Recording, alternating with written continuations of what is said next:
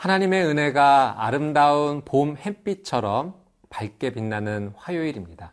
오늘 이 하루 가운데 여러분의 삶이 더 하나님의 은혜로 풍성하게 사시게 되기를 주님의 이름으로 축복합니다. 오늘 함께 나눌 큐티의 제목은 메인 영혼을 풀어줄 때 하나님의 영광이 드러납니다. 입니다.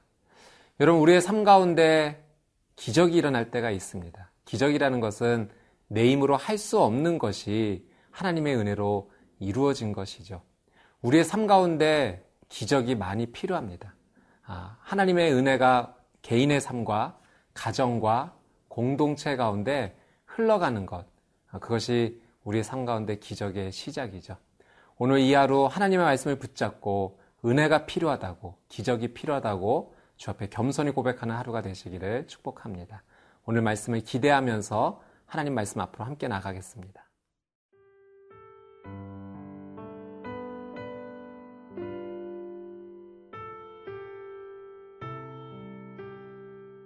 누가복음 13장 10절에서 21절 말씀입니다.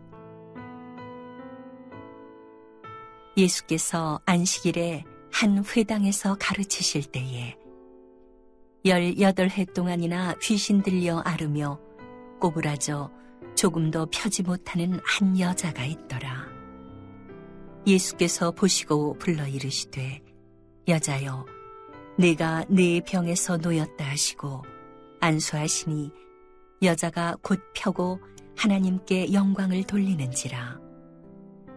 회당장이 예수께서 안식일에 병 고치시는 것을 분내어 무리에게 이르되 일할 날이 엿새가 있으니 그동안에 와서 고침을 받을 것이요 안식일에는 하지 말 것이니라 하거늘 주께서 대답하여 이르시되 외식하는 자들아 너희가 각각 안식일에 자기의 소나 나귀를 외양간에서 풀어내어 이끌고 가서 물을 먹이지 아니하느냐.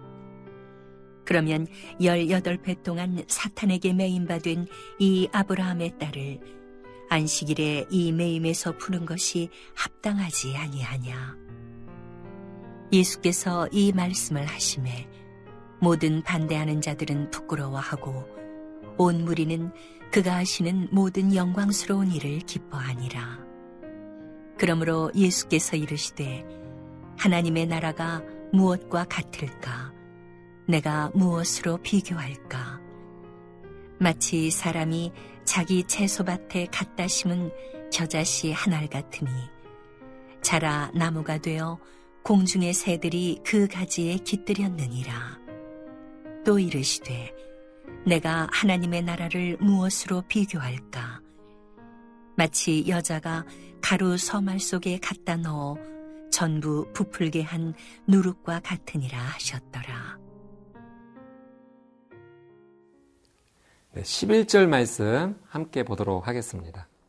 18해 동안이나 귀신 들려 앓으며 꼬부라져 조금도 펴지 못하는 한 여자가 있더라. 무려 18년 동안 귀신 들려서 아, 병으로 인해서 허리가 펴지 못하는 병에 걸린 이한 여인이 있었습니다. 여러분, 이 한 문장만으로도 이 병이 이 여인에게 얼마나 큰 절망의 이유가 됐을지 느낄 수가 있습니다. 예전에 책에서 그런 내용을 읽은 적이 있는데요. 사탄이 우리를 유혹하는 많은 것들이 있다고 합니다. 물질로도 유혹을 하고, 명예로도 유혹을 하고, 성적으로도 유혹을 준다고 하죠. 그런데 사탄이 우리에게 줄 수 있는 가장 치명적인 유혹은 절망의 유혹이라고 합니다. 이 절망 가운데 빠지게 되면 이 절망으로 인해서 우리의 삶이 헤어나오지 못하기 때문입니다. 아마 이 여인은 이 절망의 유혹 앞에 큰 어려움의 시간을 보냈을 것입니다. 절망은 우리의 연약함을 열등감으로 바꾸어 버립니다. 그래서 우리의 연약함을 숨기게 만들죠. 아, 숨기게 되는 것. 그것은 마치 물이 고여 있는 것 같아서 우리의 삶을 더 아프게 할 뿐입니다. 아, 그러나 이 절망의 반대가 있습니다. 은혜입니다. 은혜는 우리의 연약함을 숨기지 않고 드러내도록 도와줍니다. 빛 가운데로 나올 수 있도록 해주죠. 그리고 그 연약함이 흘러가도록 도와줍니다. 마치 물이 흘러가는 자리에 생명이 다시 피어나듯이 은혜는 우리의 연약함을 통해 새로운 생명을 시작하게 합니다. 이 18년 동안 절망 속에 있었던 이 여인이 오늘 말씀에 보니 회당의 자리에 있었다라고 성경이 기록이 되어 있습니다. 이 여인은 절망의 유혹 가운데 넘어지지 않았어요. 자신의 연약함을 숨기지 않았습니다. 드러냈죠. 하나님을 만나는 자리, 말씀을 만나는 자리에 이 여인이 서 있는 것을 보게 됩니다. 이 여인은 몸이 아팠지만, 병이 있었지만 하나님과의 관계를 포기하지 않았습니다. 그래서 12절, 13절 말씀에 보면 이 회당의 자리에서 예수 그리스도를 만나게 되고 예수 그리스도를 통해 안수를 받고 병이 치유되는 놀라운 기적을 맛보게 됩니다. 예수 그리스도를 통해서 그 놀라운 기적의 축복이 흘러나간 것입니다. 오늘 이 여인처럼 우리의 연약함을 숨기지 아니하고 하나님 앞에 나감으로 회복되는 저와 여러분의 삶이 되기를 주님의 이름으로 축복합니다. 14절 말씀에 보니 아, 이 사건 가운데 마음이 불편한 한 사람을 만나게 됩니다. 바로 회당장입니다. 똑같은 자리에 예수님과 함께 있었지만 아, 이 사람은 아, 기쁨을 누리지 못했습니다. 오히려 그의 삶이 분노로 가득하는 것을 보게 됩니다. 다른 이유 아닙니다. 안식일에 예수님께서 병자를 치료하셨다. 아, 그 이유 때문입니다. 한 여인은 기쁨과 감사로 나아갔지만 한 남자는 분노 가운데 사로잡힐 수밖에 없었습니다. 그 이유가 무엇일까요? 오늘 성경은 그 이유를 한 가지로 우리에게 가르쳐 주시는데 바로 믿음이다 가르쳐 주십니다. 16절 아, 말씀 한번 같이 한번 읽어보도록 하겠습니다. 그러면 18해 동안 사탄에게 매임받은 이 아브라함의 딸을 안식일에 이 매임에서 푸는 것이 합당하지 아니하냐. 분노 가운데 있었던 이 회당장에게 예수님께서 18년 동안 힘들었었던 이 여인을 아브라함의 딸이라고 칭하십니다. 믿음의 여인이라는 거죠. 믿음 때문에 이 여인은 회복이 되었지만 너는 그 믿음을 잃어버렸기 때문에 안식일의 주인이신 예수님을 알아보지 못하고 분노 가운데 사로잡혀 있다라는 사실입니다. 여러분, 믿음은 매임에서 풀어주는 놀라운 은혜입니다. 오늘 하나님 앞에 믿음을 가지고 나가 우리의 삶을 얽어매고 있는 모든 것으로부터 해방되는 놀라운 은혜가 있게 되기를 주님의 이름으로 축복합니다.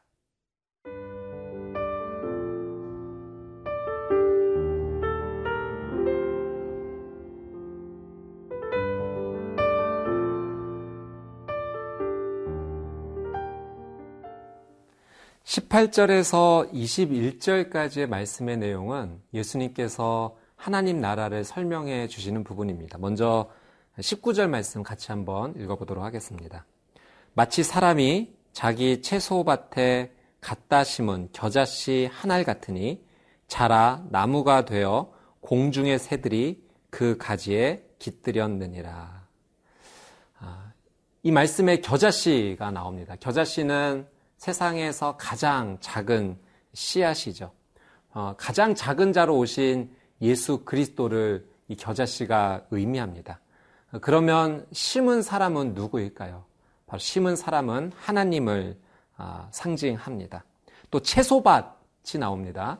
농부가 신경을 많이 쓰고 또 사랑을 흘려보내는 자리가 바로 밭이 아니겠습니까? 그만큼 하나님께서는 하나님 나라를 사랑으로 또 아주 친밀하게 가꾸신다라는 사실을 우리는 알 수가 있습니다. 또 말씀에 공중의 새들이 예, 몰려오는 것을 볼 수가 있습니다. 이것은 온 열방에서 찾아오는 하나님 나라를 찾아오는 많은 사람들을 의미합니다. 그 공중의 새들이 잠깐 쉬었다가 떠나는 것이 아니라 그곳에 깃들죠. 둥지를 만드는 것입니다. 하나님 나라의 온전히 안식하는 것임을 볼 수 있게 됩니다. 이 겨자씨 비유는 하나님의 나라가 외적으로 성장한다라는 것을 우리에게 가르쳐 주십니다.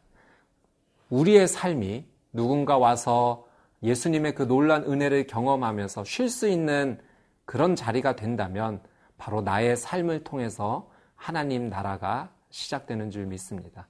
오늘 여러분의 삶을 통해서 하나님 나라가 확장되기를 주님의 이름으로 축복합니다.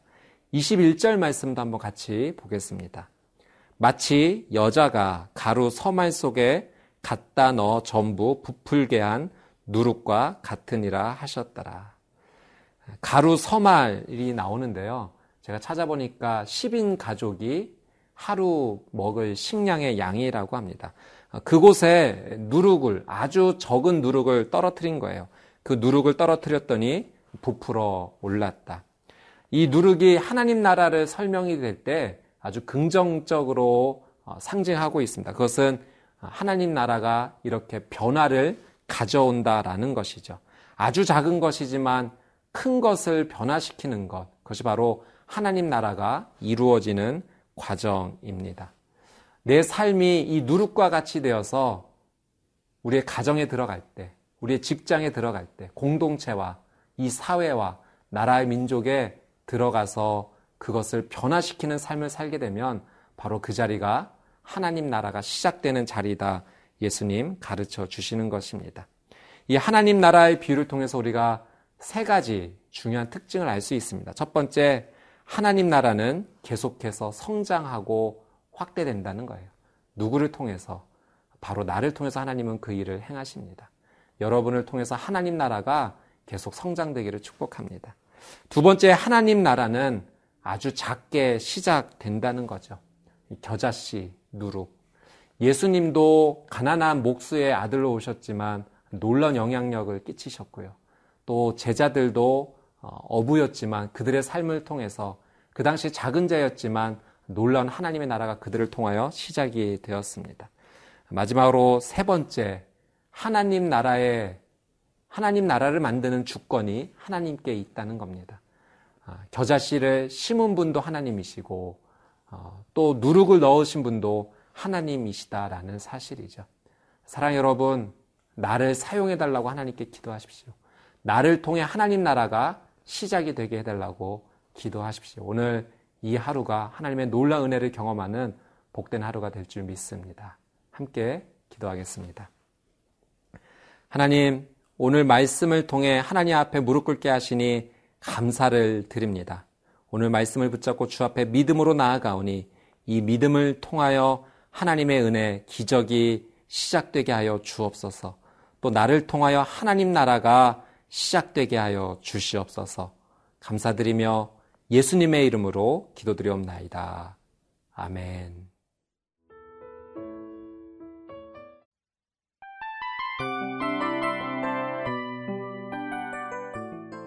이 프로그램은 청취자 여러분의 소중한 후원으로 제작됩니다.